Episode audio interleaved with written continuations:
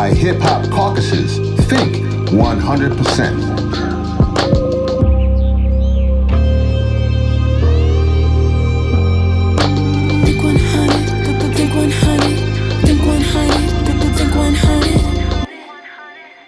It's meant the same thing as it's meant for a long time. The people that are most hurt by issues like climate, which exacerbate challenges with air pollution, which make it more difficult to get clean water, accessible water, which makes it more hot and lead to heat stroke. All that stuff always hits the most vulnerable, the ones that are already health compromised.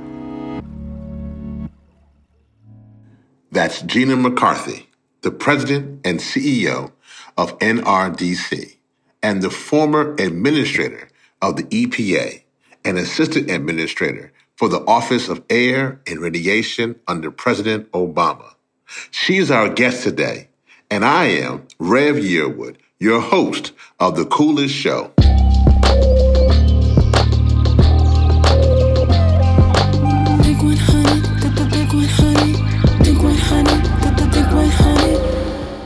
I'm so honored to have with me Gina McCarthy. Gina McCarthy is the president and CEO of the Natural Resources Defense Council, NRDC. Gina has been a leading advocate for smart, successful strategies to protect public health and the environment for more than 30 years. She served as the 13th administrator of the Environmental Protection Agency, the EPA, and as an assistant administrator for the Office of Air and Radiation under President Obama. She led initiatives that cut air pollution, protected water resources, strengthened chemical safety, and reduced greenhouse gases to protect more communities from negative health impacts. Gina signed the Clean Power Plan, which set forth the first national standards for reducing carbon emissions from existing power plants, underscoring the country's commitment to domestic climate action and spurring international efforts that help secure the Paris Agreement. The amazing Gina McCarthy. Well, thank you. My dear sister Gina, it is so good to see you. Oh, Rev, it's been too long since we've hung out together. I know, I always get excited. I guess for those who are listening, who is Gina McCarthy? Hey, that's a tough question. Well, I'm a beyond middle-aged white woman who grew up just south of the city of Boston. My family has been firmly planted in Boston for a few generations now. I have a husband and three lovely children who are now in their 30s, and I have two grandchildren, one of whom is napping downstairs because my husband's watching her today. She's only 12 months old. And I think what you need to know about them, my family, is that my two grandchildren are the reasons why I am adamantly working on climate change, issues of climate change, because I really think it is about them and their future. And so I grew up in the city. I'm in the city now in Jamaica Plain, which is a really wonderful, culturally diverse kind of place to be. But I'm dying to hang out with people again. And not just hang out with you, of course, on Zoom, which is great. But I really miss the interaction and the vibes you get from other people in person. So I've been doing environmental work and focusing on health. And I must say on equity for a very long time, because I've always seen pollution as an unequal opportunity killer. And I care about these issues deeply and been working on them all my life, from the local level up to President Obama, then over to Harvard, now at NRDC, where I'm happy to be. How about you, Rev? What's your journey here? Yeah. Well, you know, it's amazing. This year marks the 15th anniversary of Hurricane Katrina.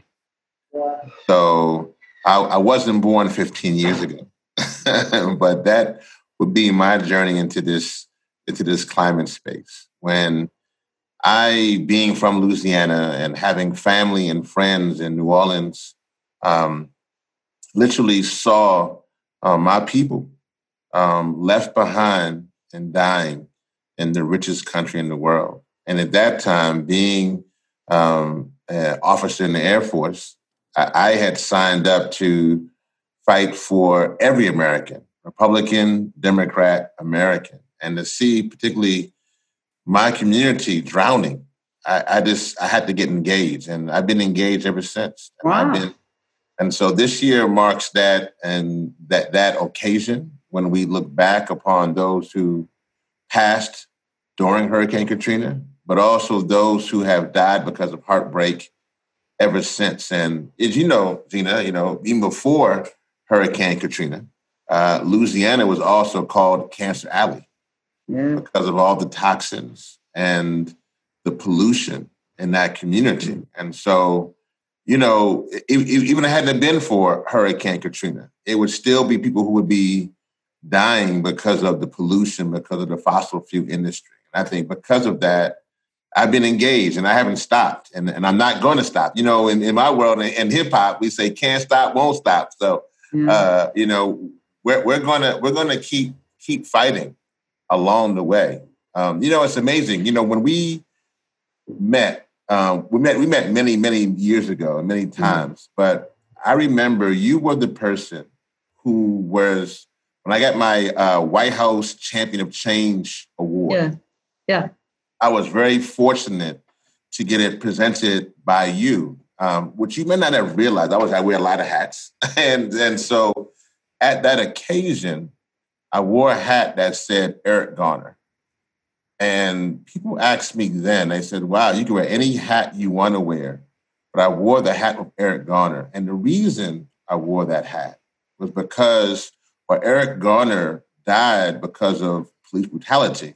And he had said those words that George Floyd just said, I can't breathe, that Eric Garner also in his borough in New York City lived in a borough that has the most trees, but also received an F for air quality. And even though Eric Garner died because of police brutality, almost every one of his children had either asthma or emphysema. And so either people are dying because of police brutality, or they were dying because of pollution. And even his daughter, Erica Garner, who would then fight because of his unjust death, she would die in her 20s because of an asthma attack. And so you almost have the situation. So I guess where we are now, as we are now meeting together, Gina, I guess my question to you is that after all these years, we're seeing people now discussing climate justice is racial justice. And racial justice is climate justice. But from your position, what does that mean? Well, it's meant the same thing as it's meant for a long time, which it really means that the people that are most hurt by issues like climate, which exacerbate challenges with air pollution, which make it more difficult to get clean water, accessible water, which makes it more hot and lead to heat stroke. All that stuff always hits the most vulnerable, the ones that are already health compromised, right? Because climate change to me has been a health problem since day one. Yep. It is, if it were a planetary problem, none of us would give a damn about it because the planet doesn't care. Just sort of moseys along, gets a little hotter here, a little warmer there. The climate sort of shifts, but it's a people problem. And so I have all my life been involved in environmental issues, really just pollution issues. I've never been one to do the more conservation efforts, because it's always been about people. I always cared about whether or not people could live healthy lives. I feel like it's a right for people in this country to live healthy lives. I feel like we have a right to clean air and water, and that's what I fought for. And I've always known that it always hits the people of color in poor communities the most. And actually, Black people are even harder hit in many particular areas. And this is not because of personal deficiencies. This is because of all the other social challenges that they face. They live along roadways with all kinds of cars, or near ports where the air emissions we know kill people. We know they make them sick. We know that's what leads to kids' asthmas. We know that they have lack of access to healthy food. We know they have lack of access to health care. So little kids may get asthma because they have exposure to air pollution, and that's what triggers the attacks. But whether they can get to a place that relieves that attack before it takes their lives is a significant question in the African American and Black communities and communities that have been left behind because of their abject poverty. So income disparities, race issues, climate issues, environmental issues are all fundamental to the work that you do as an environmentalist, or else you simply have had your head in your sand and hasn't figured it out. You know, Rev, we were talking before this started that, you know, this is just one of the most devastating times I think we've all tried to live through, where we feel so helpless. You know, we're stuck in a house facing a pandemic.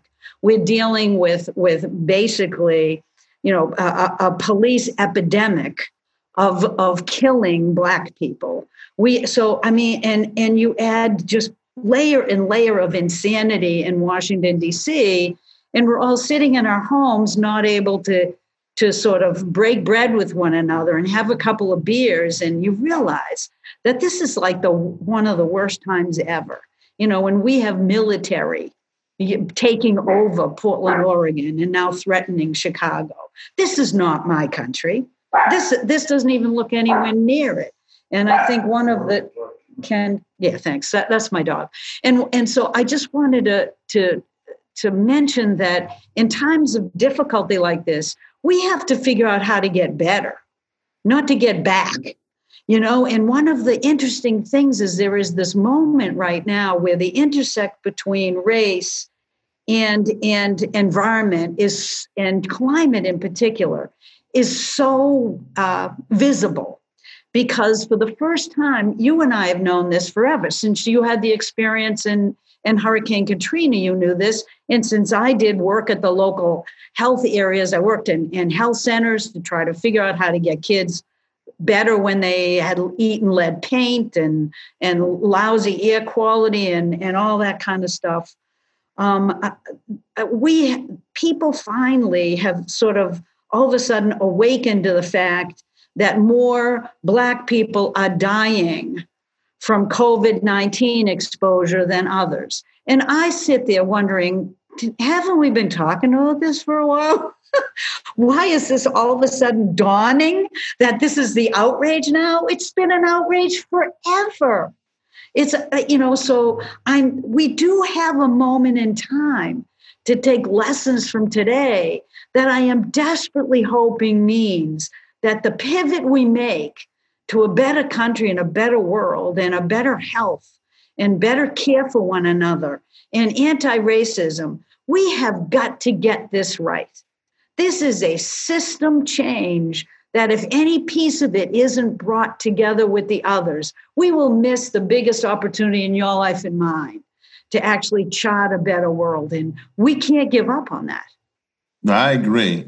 You said, first of all, you know, I'm a big fan of you, and me too, and a friend. And I guess you sit in a very unique position because you've been at the head of EPA. You're now the head of one of the largest environmental organizations. You've been at the table at one of our premier organizations over at Harvard. I guess my question to you is this, you know, as we're talking, I also feel, well, I'm excited for where we are as a movement. I'm also a little bit frustrated because, you know, when we discuss Katrina and our movement, no movement benefited more from Hurricane Katrina than the environmental movement. It was not just the issue of our inconvenient truth, but it was our issue that we saw people of color being left behind. But it wasn't like when the Movement for Black Lives came on the scene, literally almost 70 years later, the modern day movement, obviously we have Emmett Till, but from before and many, many, many others, but from Trayvon Martin, this 21st century version of it, it's clear that the movement didn't respond. Yeah. It's clear the movement didn't respond even with Eric Garner. It's clear the movement didn't respond with Sandra Bland. It's clear the movement didn't respond literally person after person after person. So now we're here in 2020, and the movement is clumsily trying to figure its way to make sure it does right. And I guess my question to you is that is our movement, which I'm a part of, is our movement, though, has it been so, to be frank, white, or I could say Birkenstock? Yeah. Is that movement out of touch at a critical time to actually move things forward so that it can actually put climate justice and racial justice together? Is it out of touch in which race has been the tripwire for the climate movement that it can't literally move it forward at this point in time? What's your point? How do you see it from where you sit, from government to nonprofit to the academy? You know, well, the position in, well, I don't know how to answer your question. My desperate hope is that we are not going to be so out of touch that we won't be able to be part of the movement forward. I believe that that's what we all hope and expect. That's what we're working towards. But you are not wrong in saying that we have been walking around with our heads up our butts on this issue for a very long time. And there's lots of reasons for that. One is that the environmental movement was clearly at its heart a white effort. It was clearly at its heart only getting money from wealthy people. These are not the kind of issues that they would voluntarily want to bring to them. You know, I have to admit that I am doing the very best I can now as head of NRDC to reconcile myself to the fact that this is a movement, not a single issue. I can't fix it. I have to live with the discomfort of knowing that I've been part of this effort, whether I liked it or not or intended it or not, to hold this connection back between race and environmentalism and how they are so intimately related. I have been part of that movement for a long time. Yes, I've talked about it. Have I done everything I could? No. And so I have to live with that and now use the energy I have to not try to get comfortable again. See, so it started off as an essentially white movement, and even when those of us who worked in this area wanted to address the racial issues and knew them to be central to this issue, we went at it in the damnedest ways. For example, you know, we made climate a planetary problem, not a people problem. We forgot that if you actually want to be a trusted advisor and establish a relationship with people, that you listen to them, don't tell them stuff. You know, so like even from a government perspective, we have programs. Do you want this program? We don't sit down and have a conversation. And I honestly believe some of the I've had some good learnings from very trusted colleagues who were Black and Hispanic and Asian, who worked with me in Massachusetts when we worked on environmental justice policy, and we were sort of inching along. And then in Connecticut, we got an environmental justice law passed. But when I was at EPA, the great learning for me came from place-based initiatives. That was when I learned that the thing you do, and I learned this from Mustafa Ali, who both you and I have worked with for years, you don't go in selling solutions. You go in offering a hand and a support and a listening opportunity. And when you did that, life changed. But that's not how environmental groups work. They work on, I've done this policy analysis, this can work, I know how much reductions it's going to get, let's go out and sell it. So it tends to work at these high levels instead of understanding that it can't work like that. And I think that's why we've been slow to make movement and progress on climate, because it was sold big ticket issues, you know, like cap and trade and price on carbon for many, but for others it's been electric vehicles. It's been distinct things where we have failed to make a fundamental connection between climate and human beings and what it means for us and our health today and how solutions can benefit people today, and gotten to the heart of what makes people tick and accept change and then drive demand. And so we've not been the motivator and the build the base of support that we should have been. We've rushed to judgment and crafted programs and policies rather than rush to expand a tent that is necessary for a democracy to really move in the kind of ways that climate demands. No, I agree with you so much. You know, it's exciting. You mentioned about cap and trade and all those kind of things, and this actually shows how far we've come. When I look back at what we presented back in 2010 with the Markey-Waxman bill, and then now where we are now with the Markey AOC bill, and how that's, and I look back, I think back to when the Markey-Waxman bill was put forth. For instance, AOC was 19 and a college student, and now she's in Congress. I guess the one that's encouraging is to see all these young people who are taking these positions, who are literally fighting. They're literally saying that, listen, our parents fought for equality in the 20th century. But we are now fighting for existence in the 21st century. So how does it make you feel to see this new vanguard of climate leaders, from AOC to Varsity at Sunrise to Jenny Margolin at Zero Hour? How do you, and then young women, seeing women rising up in the ranks, how does it make you feel in your position? Well, Rev, I can't say that I'm surprised about it being women.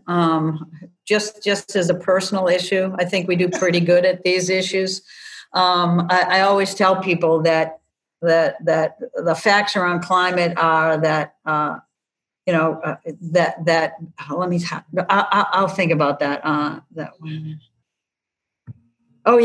That climate change is a man-made problem, which is why women need to rule the world, and I think that's very true. But I just get so excited about the young people involved in this issue and all the people that you just identified. They are just have incredible energy and power. They are going to carry this issue generationally, which we absolutely need, because it's going to take another 20 or 30 of years of real push to make sure we can get a handle on the crisis that we're facing on climate. But I always make sure that as I'm talking to groups and to them, which I think you and I both spend a lot of time with them, is that I make sure that I'm telling them that I'm 66 and I'm not going down until we fix this problem. So I'm not patting them on the back and making a handoff like I'm in some, race passing the baton. I'm still running. I may be a lot slower than I used to be, and not quite have the hair color that I used to be. But I think there's a powerful message in having the generations of mine and yours and theirs, work together. And they have a way of demanding change, and that's inspiring. I think we're way too. My generation lived through tremendous change. I mean, I was around in the 60s and 70s, and that is what gives me hope. But for some reason, over the course of this issue and others, we just have lost faith in the ability to innovate our way out of these issues. Our really fundamental understanding of how creative we are as human beings and the fact that we can change. And we can tackle these issues. And I think we got negative, we got demanding, we got a little obstinate and uppity. all that has to go out of the environmental movement in its entirety.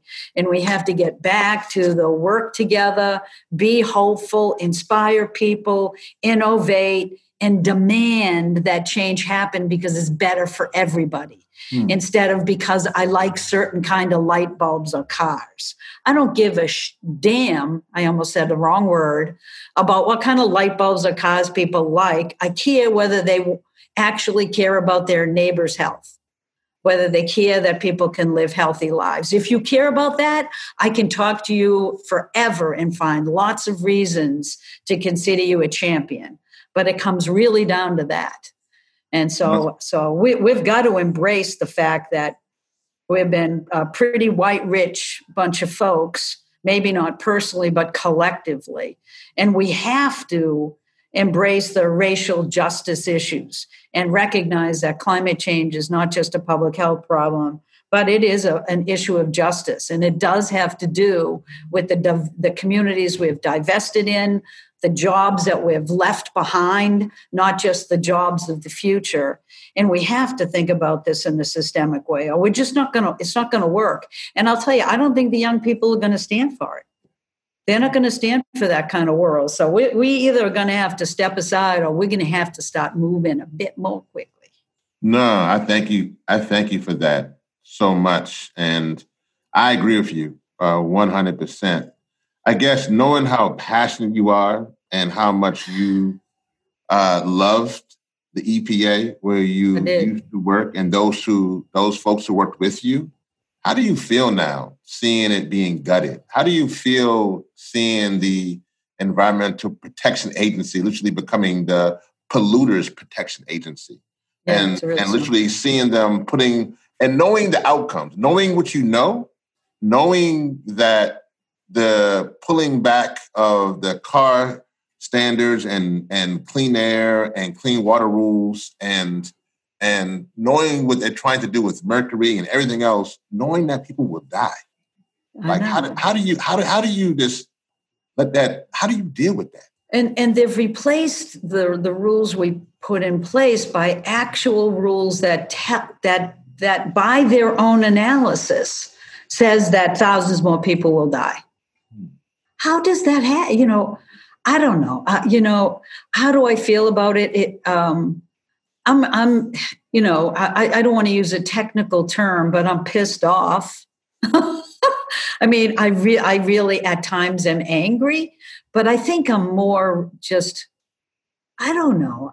Almost it's hard to believe that anybody would go through this kind of effort to just make sure that they do something for show when they take an oath that they're working for the people in the country, not the polluters. And so I get angry, but then I get over it and I realize a couple of things. One is that one of the reasons I went to NRDC is they have some really good lawyers. And they have sued this administration something like 112 or 115 times. And we've had almost 80 of those decisions made by the courts, and we've won 90% so far. Mm-hmm.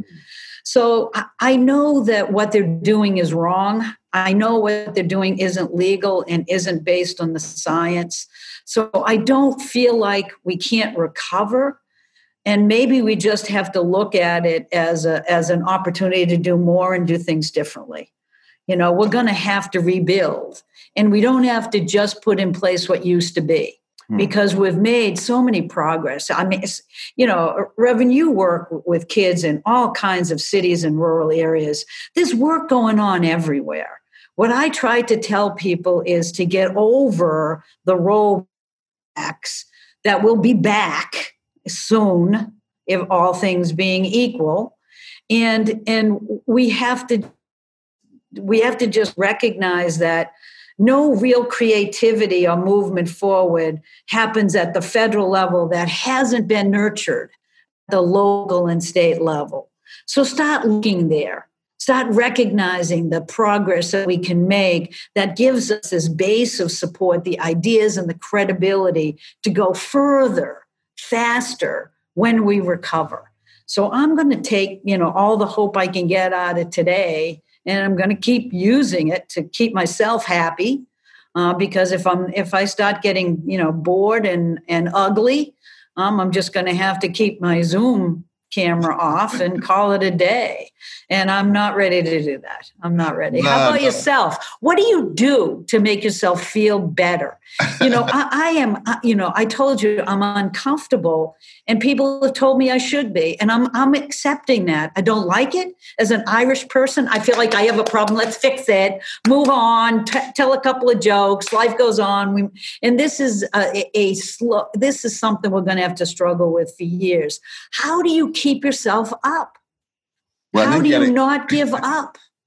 I think you got to keep smiling. You should know my middle name is Patrick, and I have red hair and freckles. I think I'm Black Irish, so you should just know. You should just know. Well, the test is: do you like Guinness? Yeah, listen, and I'm also my parents are from Trinidad, so you got to like Guinness. So I'm all in. So yeah, fabulous. Oh man, and I think it's actually part of it. I think that right there is that. We have to, if it's not fun, you're done. And we have to keep hopeful and be laughing and never give up our faith. I've told so many young people that I work with at the Hip Hop Caucus that I don't care. It doesn't matter if you're Christian or Muslim or Buddhist or Jewish or atheist or agnostic. You got to have something outside of yourself to pull on. Yeah. If you pull on yourself, as you believe you're the only one who can do this work, then you'll become consumed and you become overwhelmed. And so I think that my response to that is simply to keep hope, is to find something outside of yourself that you can anchor yourself in, to believe that this work is a handoff. I lost a dear friend in John Lewis, and he would always discuss about good trouble. And he literally, went to join the ancestors. And now for many of us, we realize that we are, again, in that long line of tradition of civil rights activists. And for me, I believe, like you, that climate change is a civil rights issue. Yes, I do. We have a right to clean air. We have a right to clean water. And so we now have to continue this fight. So for me, I'm with you. We have to do this. And then I also think that culture, I do think, and I commend NRDC for having a nice cultural wing where you work with a lot of artists and creatives. Yes. But I do think our movement should do better at that. I think that we have a tendency to be kind of a little tight. So I think that we need to be much more creative so we can broaden our movement and have more folks engaged in using music and dance and poetry and theater and all of those things to show the other way of explaining the climate crisis and also the climate opportunity for people as well. Just like the broccoli festival that we went to together. Most definitely. Yeah, yes, that was so much fun.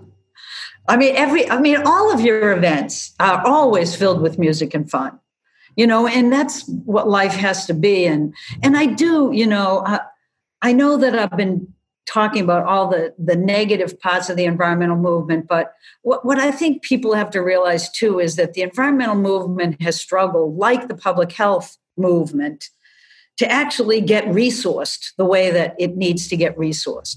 And it's also had the fossil fuel companies now for decades, and before them, the tobacco companies, just hammering on all of us constantly, trying to discredit us and to kill the science and to tell people that we were trying to steal jobs and kill the economy.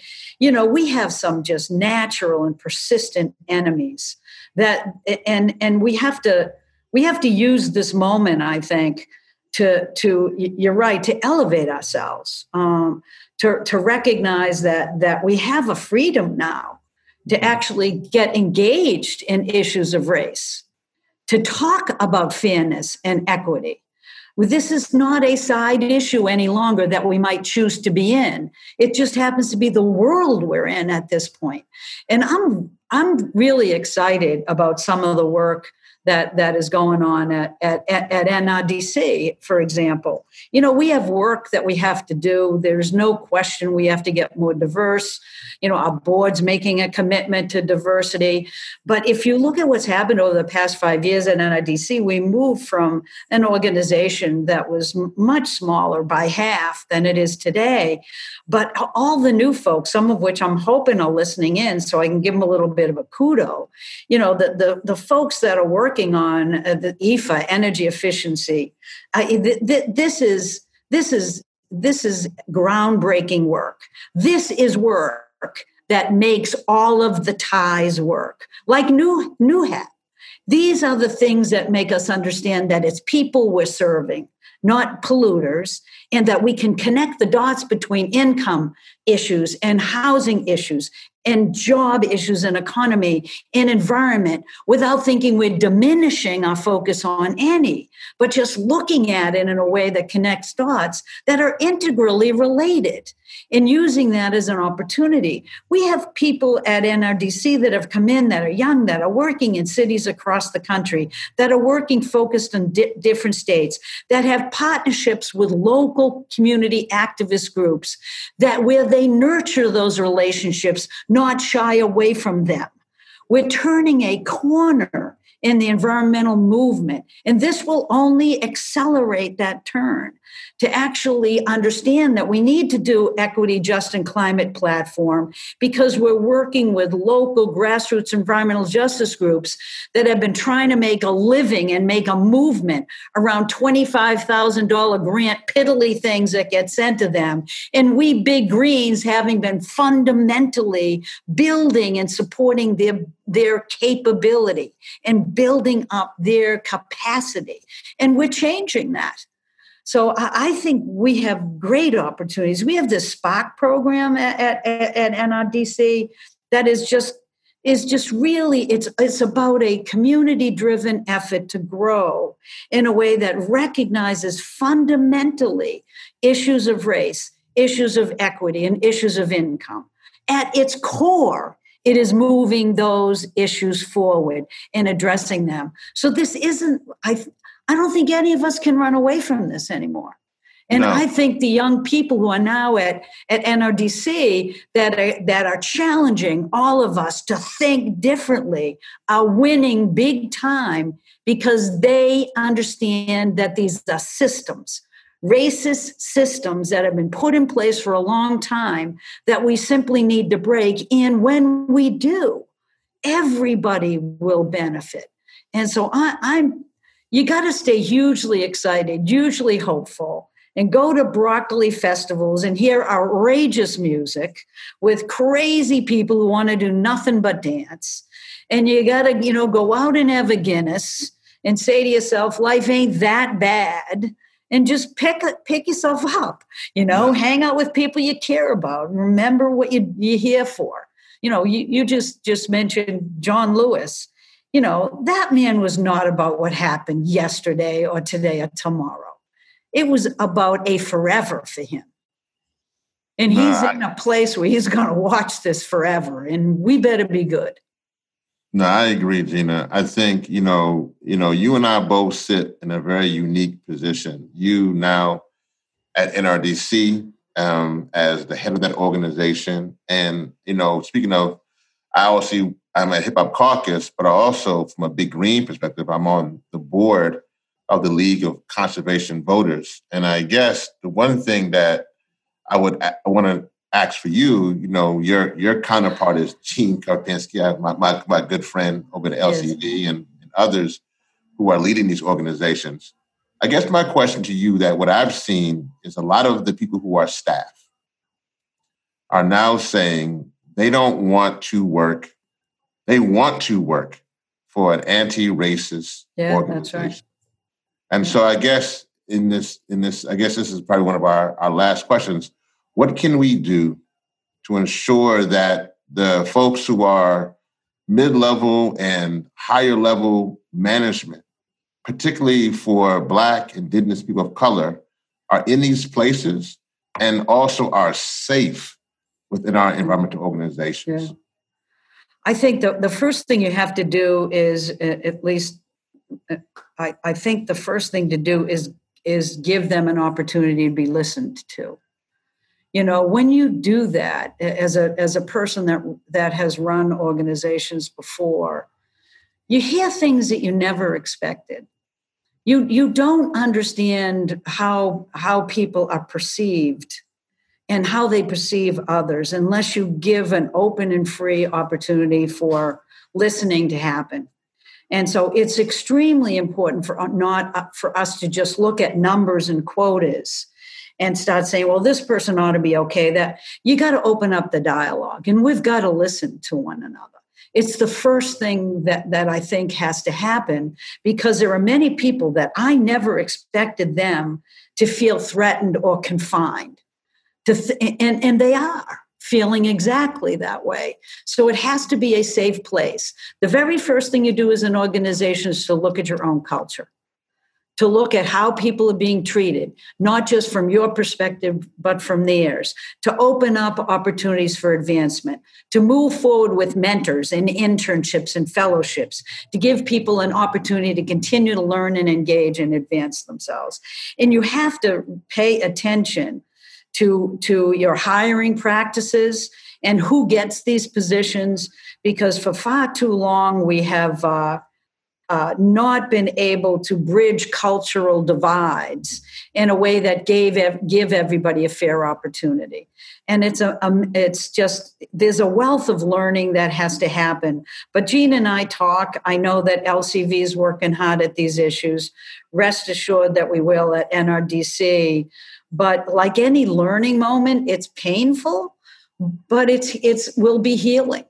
We will be able to get better, and we'll be able to do the job that people expect of any organization that's like NRDC, which is that we have to make sure that our Black colleagues understand that we are not only there to listen to them, but we are there for them and to move them forward to the extent that they get to have the challenges they want, the recognitions they deserve, the money that they deserve, and a fair shake at advancing. And I think we just have not focused the attention on it. As I said before, we were very comfortable with our eyes half open. They can't be half open anymore. Well, I just want to thank my sister Gina for who she is, being a friend. I just think that we need to have all of us together in this moment. This is a moment that's about, not just about Black, but it's about Black and brown and white and red and male and female and straight and gay, about humanity. And I just want to say that I hope and pray that the next generation, after we've all gone, looks back upon us and they simply have clean air and clean water. And they can say, thank you for us fighting the good fight. And thank you, my sister Gina. Love you much. Look forward to seeing you soon. I love you, Rev. It's great to see you again. And you're one of the heroes for so many of us. And keep the great work up with all the young people. We need them, and let them know that we're not stepping aside. We're going to be with them and behind them and in front as much as we can. God bless you for everything you do. No, you too, my sister.